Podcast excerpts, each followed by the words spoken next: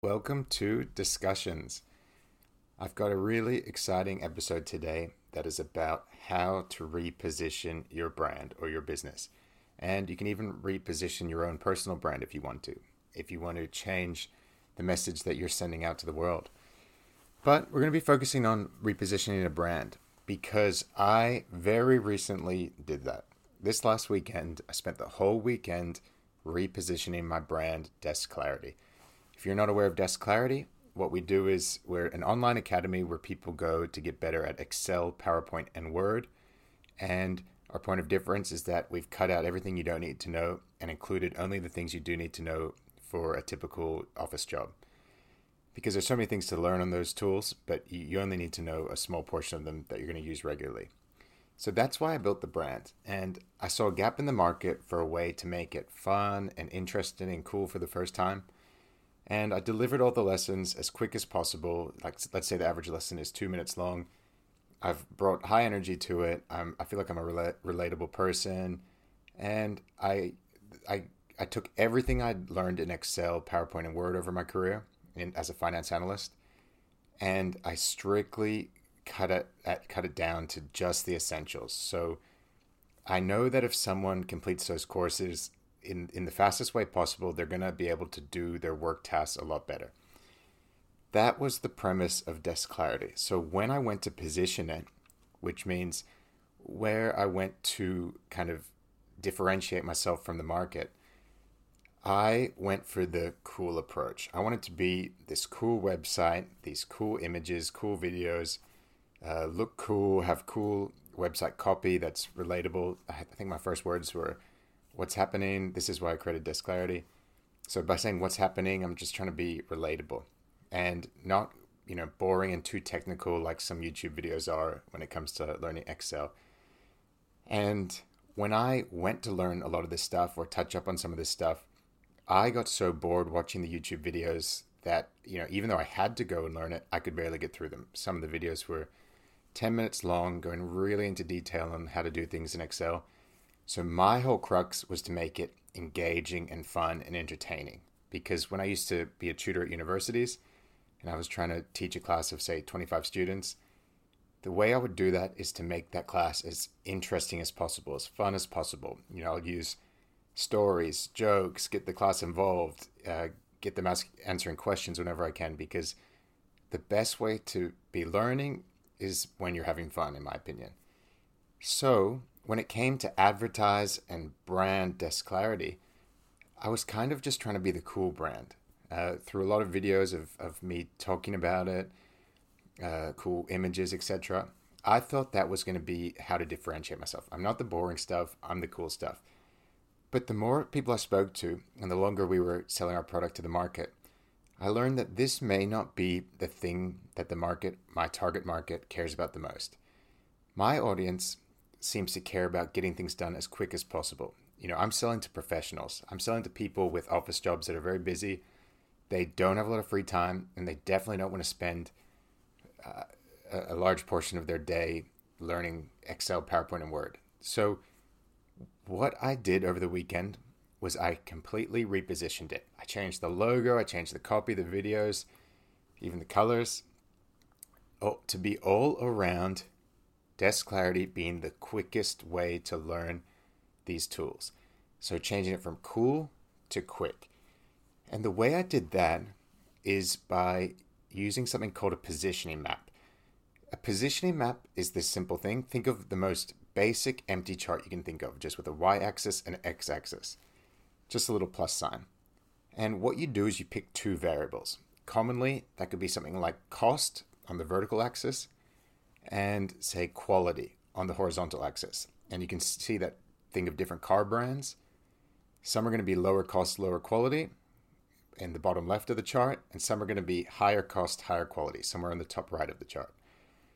And what I did was I thought to myself, what does my audience care about the most?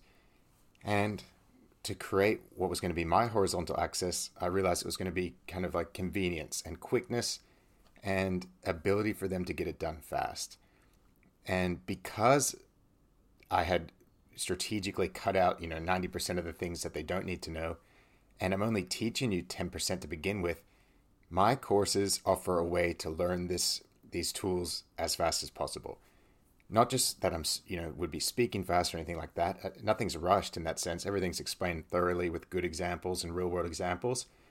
But because I cut out so much of the stuff that they won't be using on a regular basis, my courses are a really quick way to learn. And that's how I could differentiate from the competition. So if I was to do a positioning map of, say, um, I could do price versus quickness to learn or convenience to learn, mine would be very high up there when it comes to the benefit they're getting from the, the quickness, the rapidness of the knowledge transfer.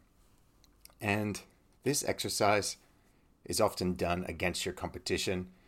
And if someone else was doing exactly what I was doing, then there's probably not a room not room in the market for me because we'd be uh, fighting for the same customers, we'd be using the same points of differentiation, and it's much better to find a gap in the market. And from the competitors that I'm aware of, this was a gap that I could easily fit into by you know using the slogan of we've cut out 90% of the things you don't need to know to focus on the 10% that you really should focus on. You can do our Excel course in three and a half hours all up, our PowerPoint course in one and a half hours all up, and our Word course in one and a half hours all up. So going forward, that's what I'm going to be telling people. They say, What's different about yours? Why wouldn't we just go learn it on YouTube for free?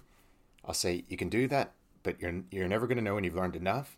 And you're going to waste a lot of time going too deep into details that uh, analysts, accountants, salespeople, admin people, things that they won't be using is what's often taught in these courses. But mine is strictly applied to on the job uses. So when it comes to your brand or your business or any future businesses that you may start, think about the attributes that your audience cares about most. Don't make the mistake that I did. I thought they cared about coolness because when I'm watching educational videos, I really care about the person's coolness and I want to relate to the person. But not everyone's like me.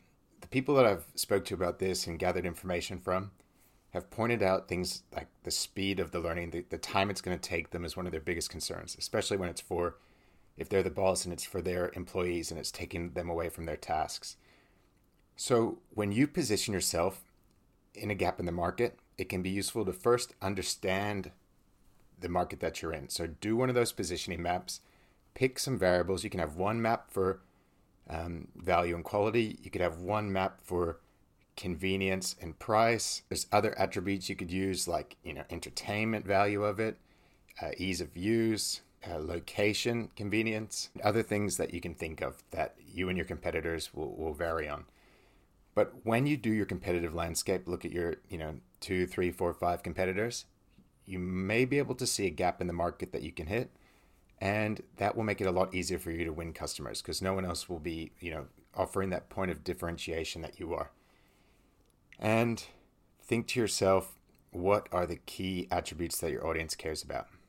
And another key thing here is that you're going to have a level of current positioning. And you're going to have your starting positioning and your target positioning, where you want to end up. Let's say you realize that you're in a crowded space and you want to reposition to reach a gap in the market. You're going to come up with strategies of, of how to change your advertising, how to change your customer communication, and you're going to find ways to now appeal to a different portion of the market and explain that you service them best.